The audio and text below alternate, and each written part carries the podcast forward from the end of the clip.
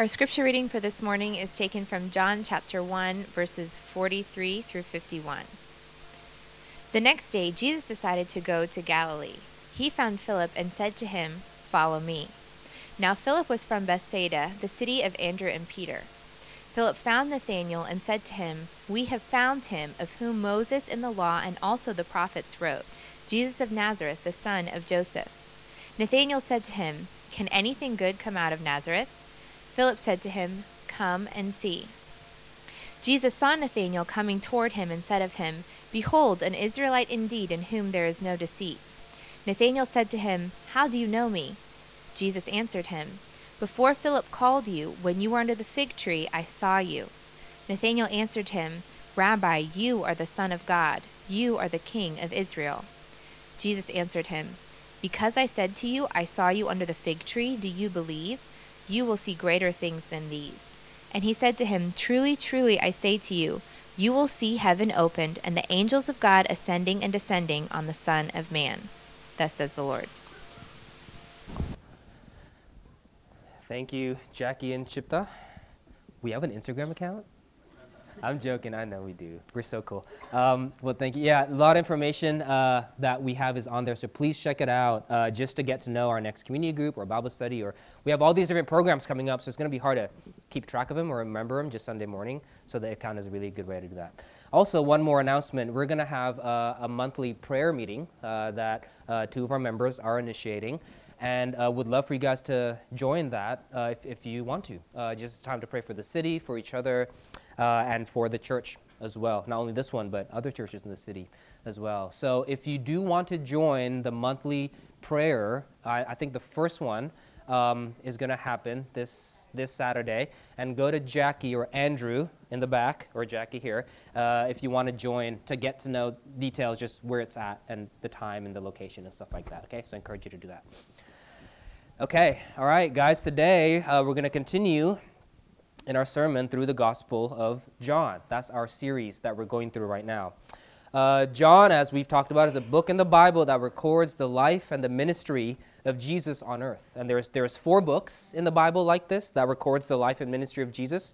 It's Matthew, Mark, Luke, and John. These are called the Gospels. They're the first four books of the New Testament. We've seen a lot of things so far in the book of John, such as who Jesus is, uh, who is God that became man and, and and dwelled as flesh to pursue sinners like us, to give his life as a ransom, as a, as a payment for our sins, those who he claims as his own. And the story moves along through the Gospel of John. Um, and we'll also see it in, in, this narrative today that there are people now that follow this Jesus. We've seen John the Baptist do so the past few, uh, the past few weeks.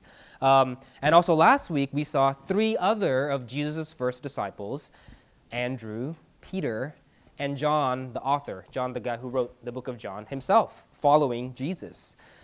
Should this not be our natural response? If we claim to believe Jesus is who he claims to be, should not following him and proclaiming him to the world be our natural response, as those people mentioned here? In our passage today, verses 43 to 51, we continue in the story. We see even further encouragement for us today of why Christians, those who claim Jesus as Lord and Savior, should continue to follow him and continue to proclaim his name to the world, to the city we're in, to others, even if doing so might come at our own expense and might be costly to us. We mainly see this in our passage today with how Jesus interacts with one of his other followers called Nathanael. We'll, we'll talk more about that later. So, as we go through the narrative progression of our passage today, I want to point out three things. One, how Jesus confronts earthly paradigms. Two, how Jesus reveals God's paradigm. Three, how Jesus transforms our paradigms. How Jesus confronts earthly paradigms, how Jesus reveals God's paradigm, and how Jesus transforms our paradigms. Let me pray for us, and then we'll get into it. Father, we thank you uh, for your word. We thank you that you have communicated to us in language in a way that we understand through your written word, through your scripture, the word of God. And Lord, as we explore it and study it, I pray that you be kind and gracious to our minds and also to our hearts, that we may um, know and understand, but also experience fully of your gospel and of your word, that we may follow you and as you have led us to be in this, in this world. Father, we thank you again for who you are and for your Son. Um, in Jesus' name we pray. Amen. All right, let's get to it. Point number one how Jesus confronts earthly paradigms. If you guys heard this word before, I know it's a kind of a weird word, but a paradigm is just another way of saying a framework or, or it's a perspective, it's a way of thinking, right? A paradigm is a set of agreed definitions of, of things. These definitions collected together becomes a paradigm. Or, in other words, it's a way of thought, it's, it's a belief system. Every culture has it. For example, how a particular culture or a person defines things like greatness or worthlessness or success or failure or beauty or ugliness or significance or insignificance, all these definitions that a culture has or that we have, put them all together in one big pot, mix it up, and that's a paradigm becomes a worldview, way, a way of thinking. And we all here have paradigms. We all have our own definitions of, say, what it means to be great, what it means to be successful, what it means to be beautiful, what it means to be significant. We have that. And it's important for us here to understand a huge part of the Lord's work in our lives, in our growth in Him, is redefining some of these assumed paradigms that we have and reveal to us that some of these paradigms we have may not be correct, may not be the correct definition of them. That's exactly what John does in our passage today. He questions our paradigms. He forces us to ask whether or not my definition of greatness, my definition of beauty, my definition of success and significance it is actually the definition of those things. Or maybe has it been influenced by the world more than it has been influenced by the Word of God? And throughout the scripture, it's clear. There's a difference between God's definition of these things, like beauty, significance, greatness, and the world's definition of these things. Let's look at a few verses before we get into our passage. Matthew chapter 20, verse 16 says, it's really confusing. So the last will be first, and the first last. What? There, there, there's no way we can under, that won't make any sense unless we understand that there are two paradigms in play. What it's saying is those who follow Christ, though it may result in the world seeing us as last, we aren't actually last. That's, that's how the world sees it. But in God's paradigm, we're actually first. Although the world might count us as last. Mark, Mark 10, 42, 45. And Jesus called them to him and said to them, You know that those who are considered rulers of the Gentiles lord it over them, and their great ones exercise authority over them. But it shall not be so among you. Christians, but whoever would be great among you must be your servant, and whoever would be first among you must be slave of all. For even the Son of Man came not to be served, but to serve, and give his life as a ransom for many. The world views greatness and significance and leadership as having the power to lord over other people, as having the power to control and overpower other people. And God's saying that is not greatness, that is not leadership. Humility and service and servanthood and lowering yourself. That's leadership. That's greatness. That's significance. See, again, there's two paradigms in play, different definitions of them. So let, let's go back to our text. Where do we see all of this in our passage today? Let's begin with verses 43 and 44. The next day, Jesus decided to go to Galilee. He found Philip and said to him, Follow me. Now, Philip was from Bethsaida, the city of Andrew and Peter. Philip here is the fourth disciple mentioned in the book. And it's interesting to see, if you read the Gospels, Matthew, Mark, Luke, and John, and also the book of Acts, every time Philip is mentioned in the list of disciples, it would say, and the disciples of Jesus are da da da da da, and list out the names. Philip is always mentioned fifth. Every single time. He's always fifth place. He's always mentioned after Peter, John, James, and Andrew. Even in our book, in the book of John today, Philip was only introduced in verse 43, after Peter, John, and Andrew was first introduced in verses 35 to 42. He's always mentioned later. And immediately, John the author here kind of pokes at our worldly assumptions. See, mo- mo- most of the readers probably felt, ah, poor Philip, always fifth place. He's never first, second, third, fourth. But at this point, we must ask ourselves does being first or fifth really matter all that much in the list of disciples? I don't know about you, but, but, but me, if I'm completely honest, it feels like if I'm always mentioned fifth, like not just once or twice, but every single time a group of people are named, I'm always fifth, it'll make me feel a little bit insignificant. It'll make me feel like, why do they get to go first before me? Right? And it's the same names Peter, Andrew, John. what do they have that makes them more significant than me?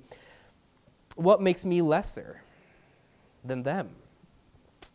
See, even from the get go, John the author is poking at the reader's pre assumed worldly paradigm because we tend to think that, don't we? If, if, if, Philip was always mentioned in fifth place, that must mean he's less valuable or less significant than the other four. So, so let's continue in our, in our paradigm. Philip was called by Jesus to follow him, he, he follows him. And what does Philip do? Verse 45 to 46 Philip found another follower, Nathanael and said to him, We have found him, of whom Moses in the law and also the prophets wrote, Jesus of Nazareth, the son of Joseph. Nathanael said to him, Can anything good come out of Nazareth?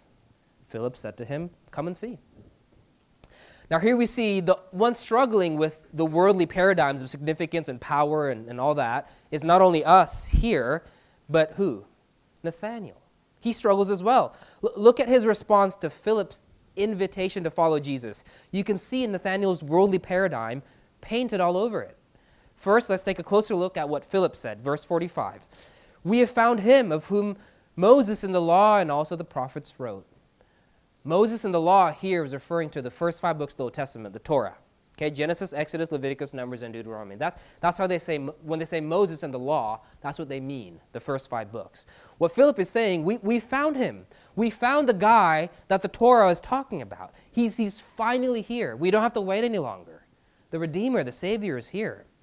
But think about it. When was the name of Jesus ever written in the Torah, in the book of Genesis, Exodus, Leviticus, Numbers, Deuteronomy? You read those books and you'll see the name Jesus mentioned zero times. So, what does Philip mean that the one written in the Torah is here? Well, think about it. We've talked about this before, I think, but I think it's, it's good to repeat. What is the main theme and the main storyline in the first five books of the Old Testament? Of Exodus, Leviticus, Deuteronomy. There, there's one character, main character, Moses. Do you remember what circumstances Moses was born under? He was born under an evil king, an evil Egyptian king who wanted to kill all the male babies at the time because he was scared that he was going to lose power, right? And then Moses' parents um, uh, hid him, and he was saved because of that, right? And what, was, what did Moses do? He freed God's people out of the slavery of Egypt into the promised land of Canaan.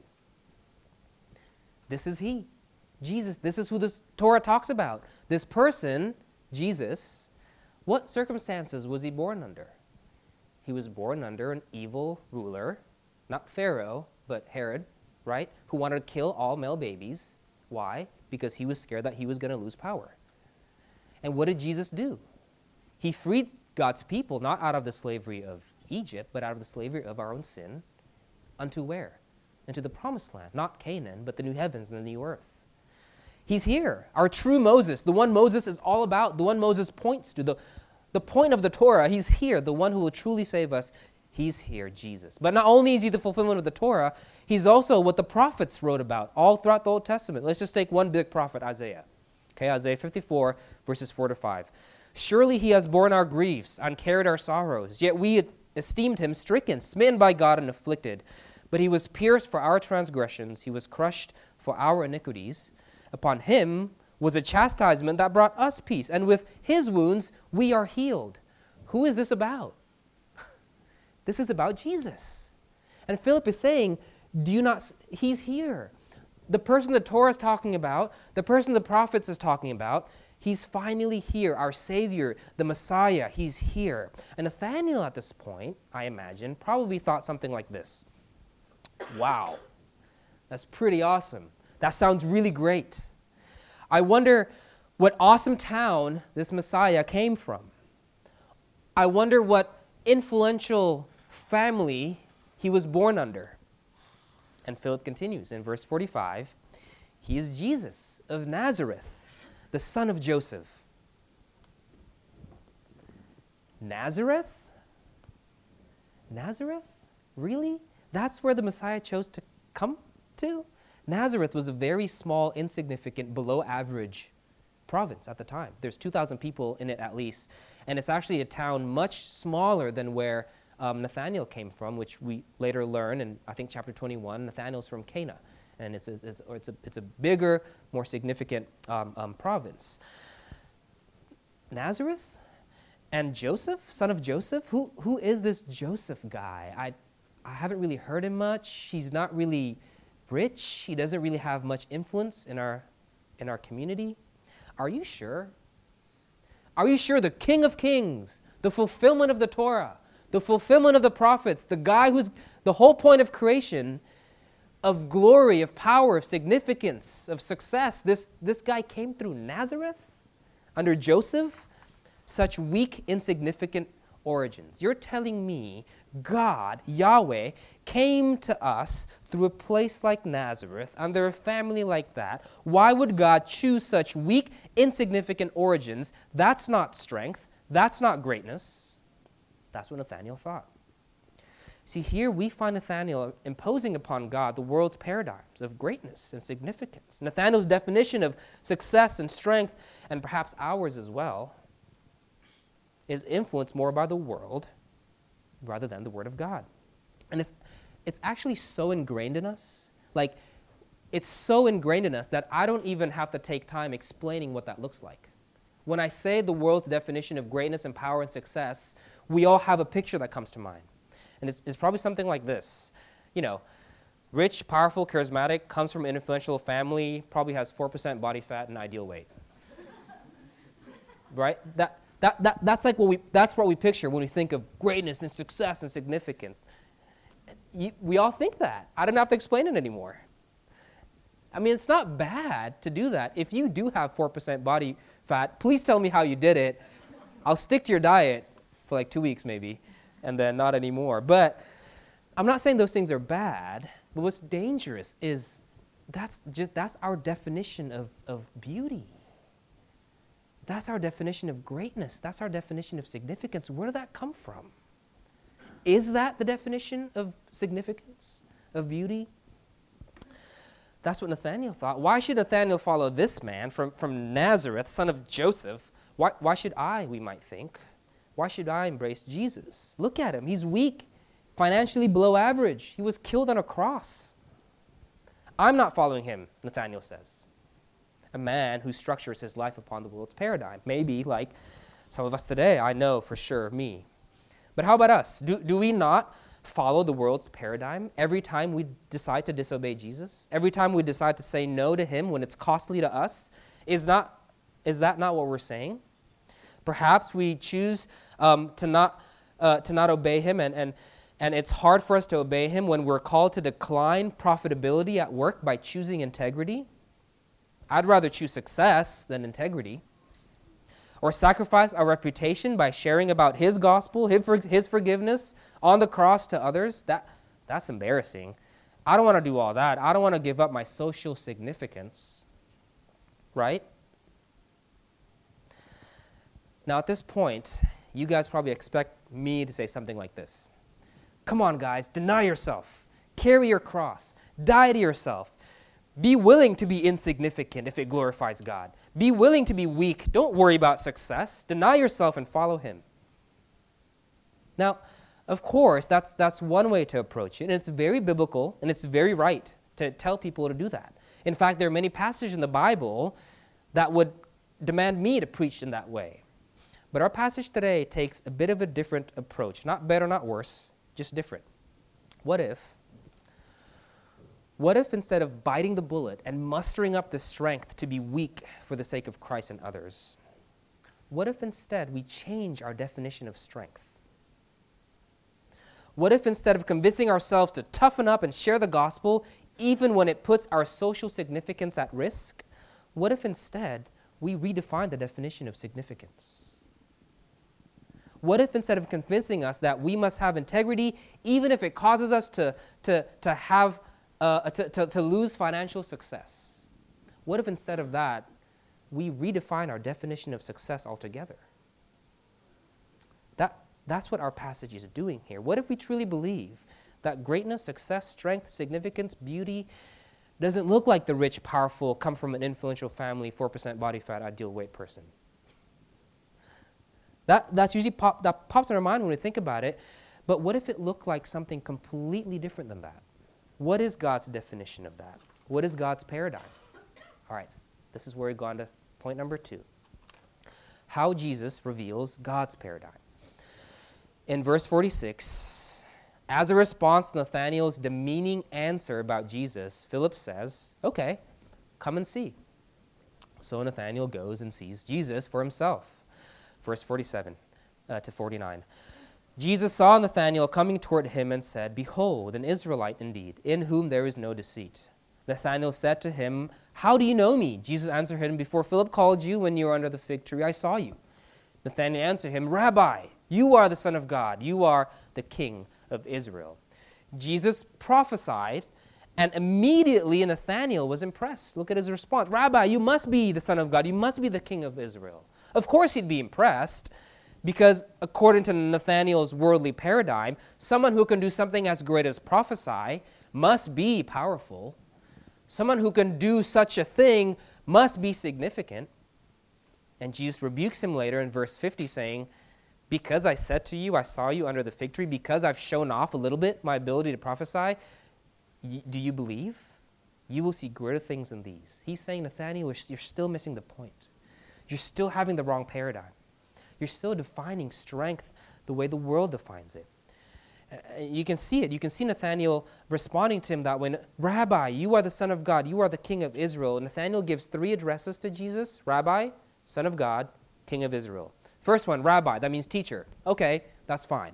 Uh, uh, you prophesied, you must be some kind of rabbi or, or, or teacher. That's fine. Son of God, that's clearly a lot of messianic Old Testament allusions to that term, Son of God.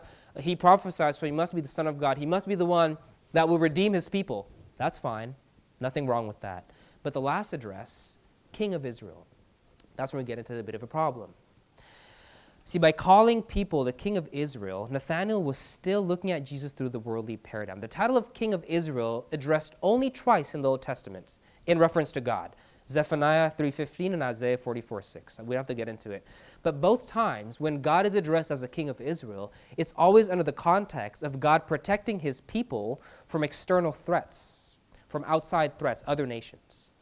Um, um, and there's also other literature that's not in the Bible, uh, uh other, lit- uh, other books at the time.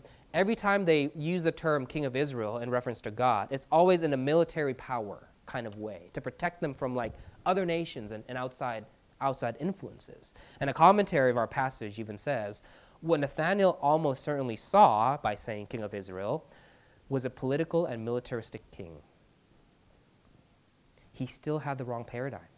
He was still thinking that, that Jesus will redeem his people through military might, through political prowess. That's strength. That's significance. That's greatness. I mean, how else would Jesus redeem his people? Right? See, by, by calling him that, he's still working through the world's paradigm. And Jesus said, Because I said to you, I saw you under a fig tree, do you believe? Nathanael, you're still thinking in the world's paradigms. That is not how I define greatness. That is not how I define success.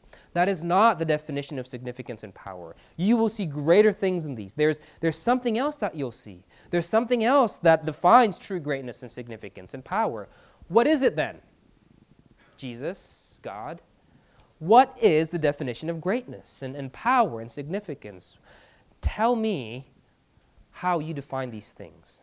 Jesus answers surprisingly in verse 51 Truly, truly, I say to you, you will see heaven opened and the angels of God ascending and descending on the Son of Man.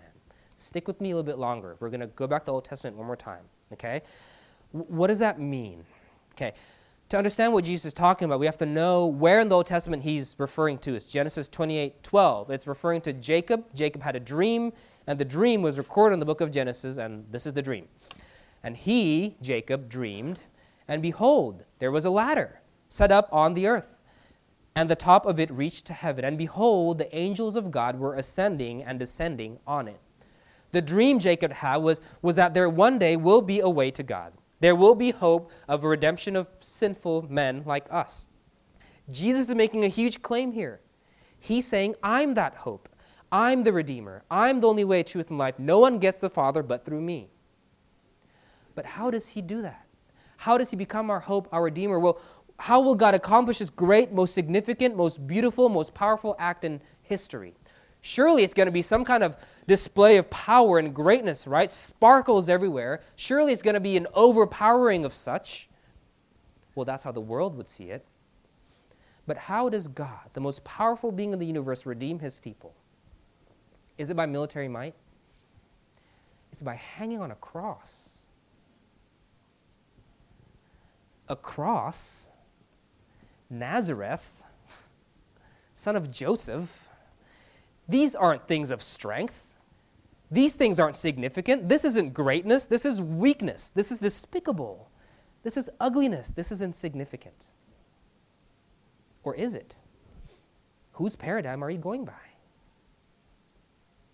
God, you're telling me that this is the definition of strength? Look at you. You're hanging on a weak cross. You call this significance? Look at the Roman soldiers making fun of you. You call this success? You have nothing left. The little that you have left is being divided by the Romans under your cross as they make fun and spit at you. You call this greatness? He does. He does.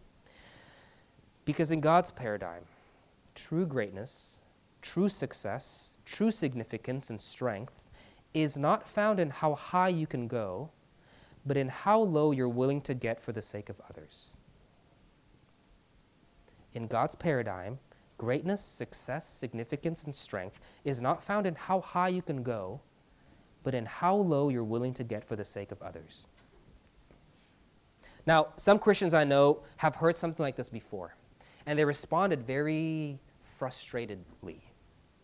Why? Because often when they hear something like this, they equate it with recklessness or self depreciation.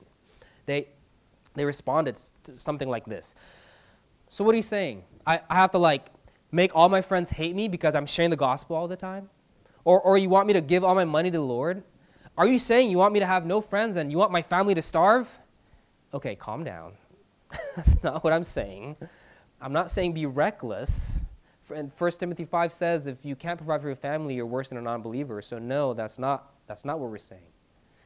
But often also becomes frustrating because it sounds like we're encouraging you to feel worthless. We're encouraging you to self depreciate your value and just don't care about your needs and just, and just give to other people.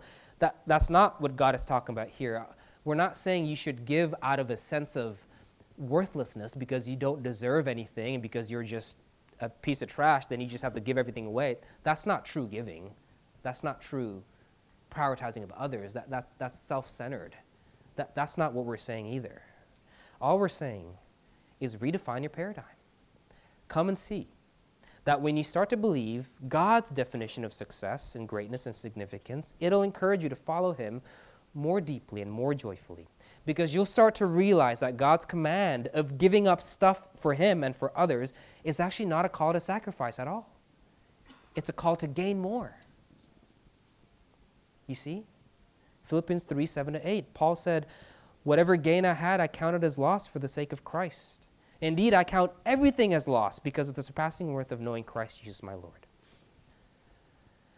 There's a true story of a missionary couple um, I don't know the details of, of where they went, but, but a husband and a wife who went to a really hard place uh, uh, to share the gospel.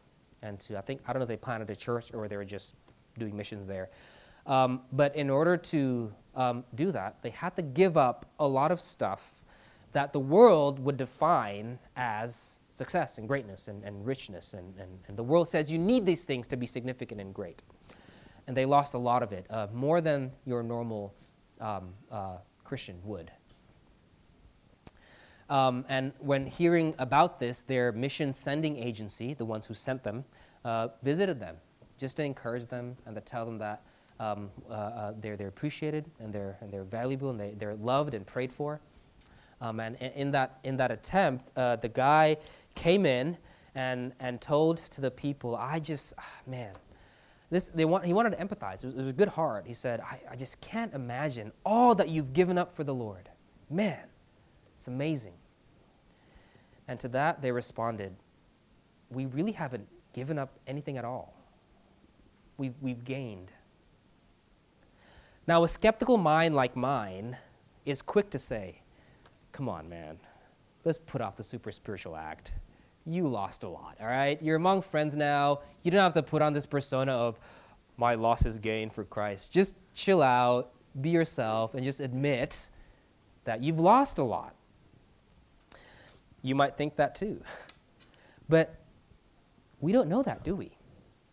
I must not be so quick to disqualify their words. Could they be faking it to look super spiritual? Maybe. Could they be so self righteous that they don't feel their own losses? Maybe. Could they be so emotionally numb that they don't know how to? F- perhaps. But perhaps, just perhaps, they actually have such a godly paradigm about success and gain and significance and strength. And even though the world views their lives as going downward into a spiral of insignificance, of being last, they saw and felt something completely different. They saw and felt the opposite.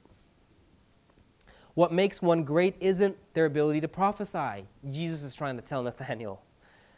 What makes someone great is their willingness to go however low it takes to glorify God and for the sake of others.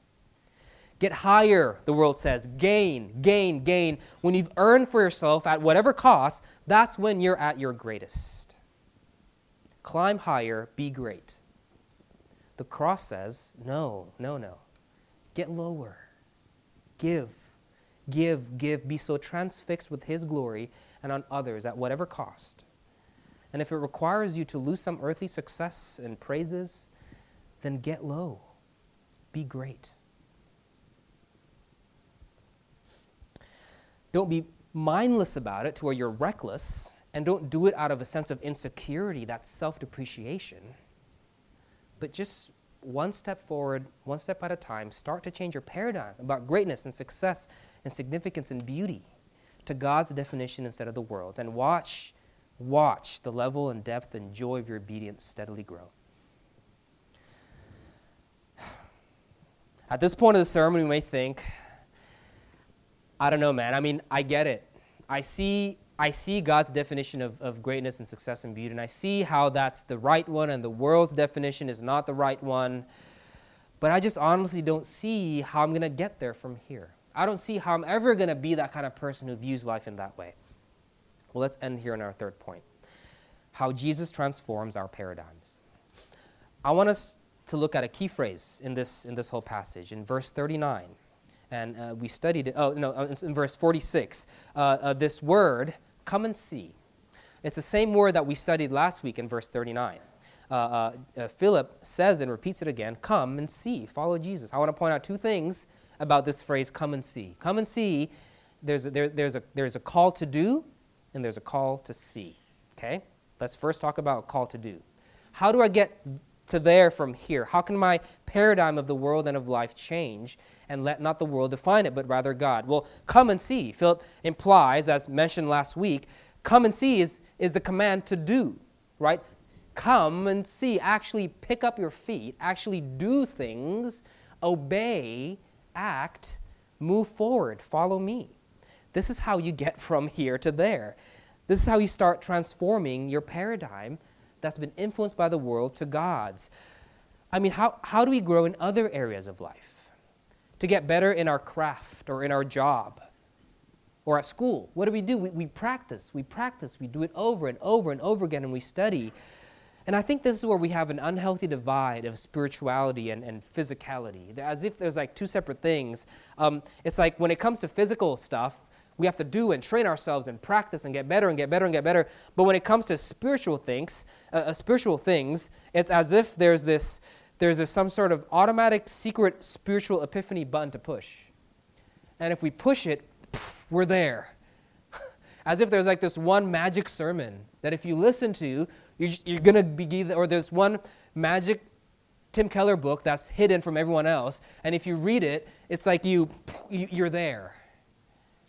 It's, it's not, if that's not how it works in the world, why does that work? Why is that the way it works in spirituality? No. There's no such thing. Train yourselves. Work hard. Get there. Make one decision at a time. It takes time. Paul himself, 1 Corinthians chapter 9, equates the Christian walk as a runner that runs diligently and as an athlete that trains his body. Come and see. Go and do it. When the opportunity presents itself, which paradigm will you live by? Will, will you share the gospel, though it might put your image at jeopardy? Will you choose integrity, though it might put earthly success at risk? Will you admit you're wrong, though it might make you seem weak, or as the world defines weakness? Come and see. Choose his paradigm and find yourself growing in him.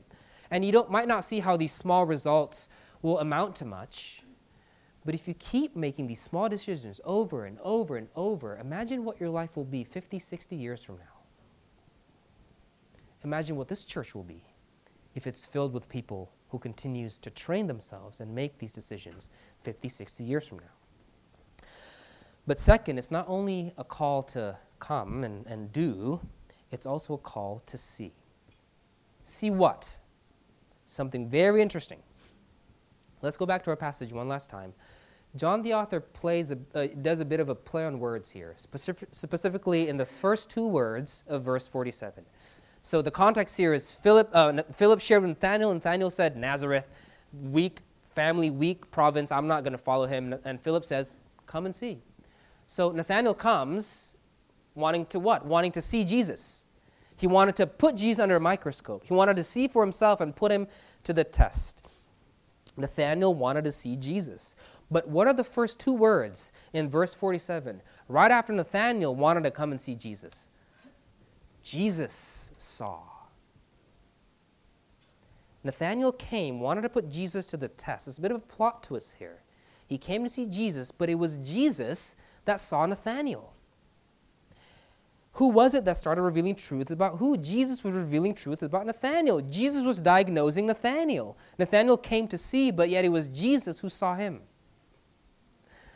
Nathanael came to see Jesus thinking he was going to put Jesus under the microscope, only to realize that Jesus has had him under the microscope the whole time. And what is it that we see about Nathanael in the following verses? Well, based on Nathanael's conversations with Jesus, we see that Nathanael's worldly paradigms was so deeply rooted in him, he can't shake it off.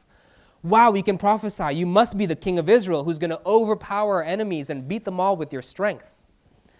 What we see, what Jesus saw, is Nathanael's inability to shake off his worldly paradigms. Saying what? How does it apply to us? Come and see. Come and follow Jesus. Come and try to make those decisions of putting God's paradigm first. Do that. Go ahead. You know what you'll see? You'll see that it's going to be really hard to do so. You'll see that the world's paradigm is so deeply ingrained in you that most of the time you're going to choose the world over Jesus.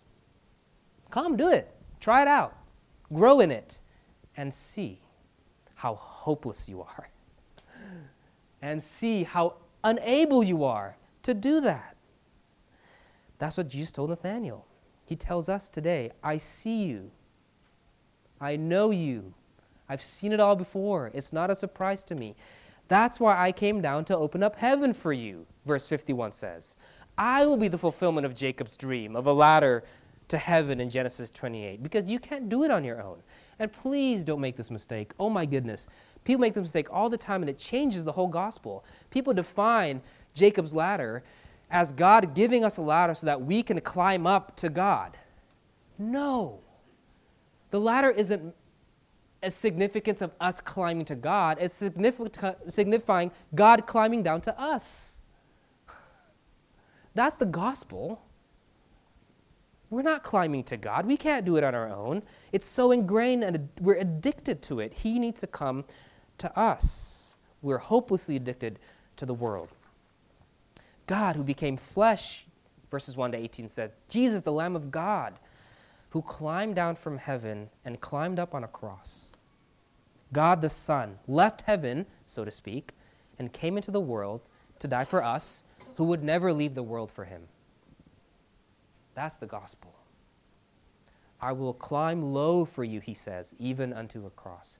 Why would you do that, Jesus? Why would you subject yourself to such weakness, to such insignificance? Well, because true greatness, success, significance, and strength is not found in how high you can go, but in how low you're willing to get for the sake of others and the glory of God. That's why. Come, follow me. Do it, grow in it.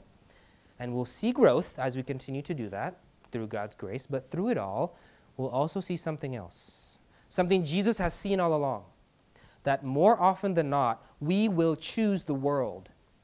More often than not, we will live our lives according to the world's paradigms. We'll be entranced by the glamour and the glitter of this world. And to that he says, I'm not surprised. I've seen and known that all along, and I love you still. I will climb down from heaven unto a cross for you still. You know what this does?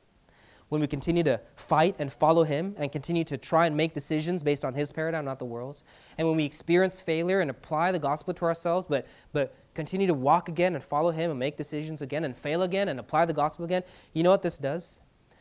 It slowly will change the picture that comes to mind when we think of strength and power and significance and success. It won't look like this rich, powerful, influential person that that comes to mind. That'll slowly fade away. And you know whose image will start to replace that? Jesus' image on a cross.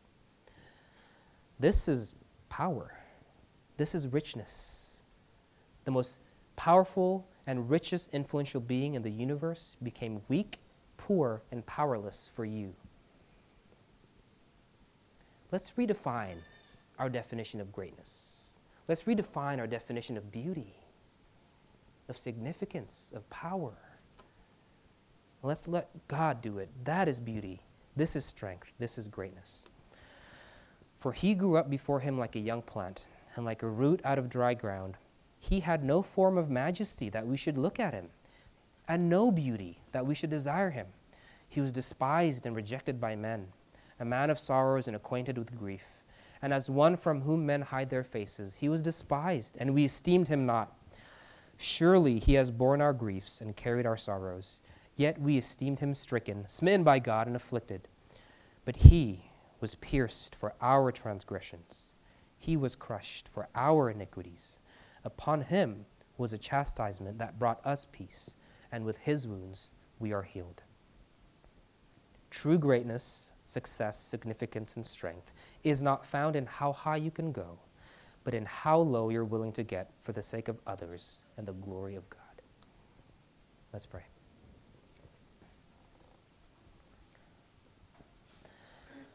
Father, what an example we are called to follow. What a picture of greatness. The most significant, powerful act ever in history. God climbed down from heaven unto a cross. He prioritized sinners like us who would rather choose the world, sinners who would never leave the world for you, who are so addicted to the world's definition of beauty, who are so addicted to the world's definition of strength and power and grandeur and glory and significance that we live our lives based on that. And sometimes even into idolatry and addiction and unhealth. Father, yet you, the creator of all, lived by the true paradigms, the true definition of these things, and portrayed it, lived it out when you climbed on that cross. Father, we cannot do this on our own. We need you. We need a Savior. We need a Redeemer.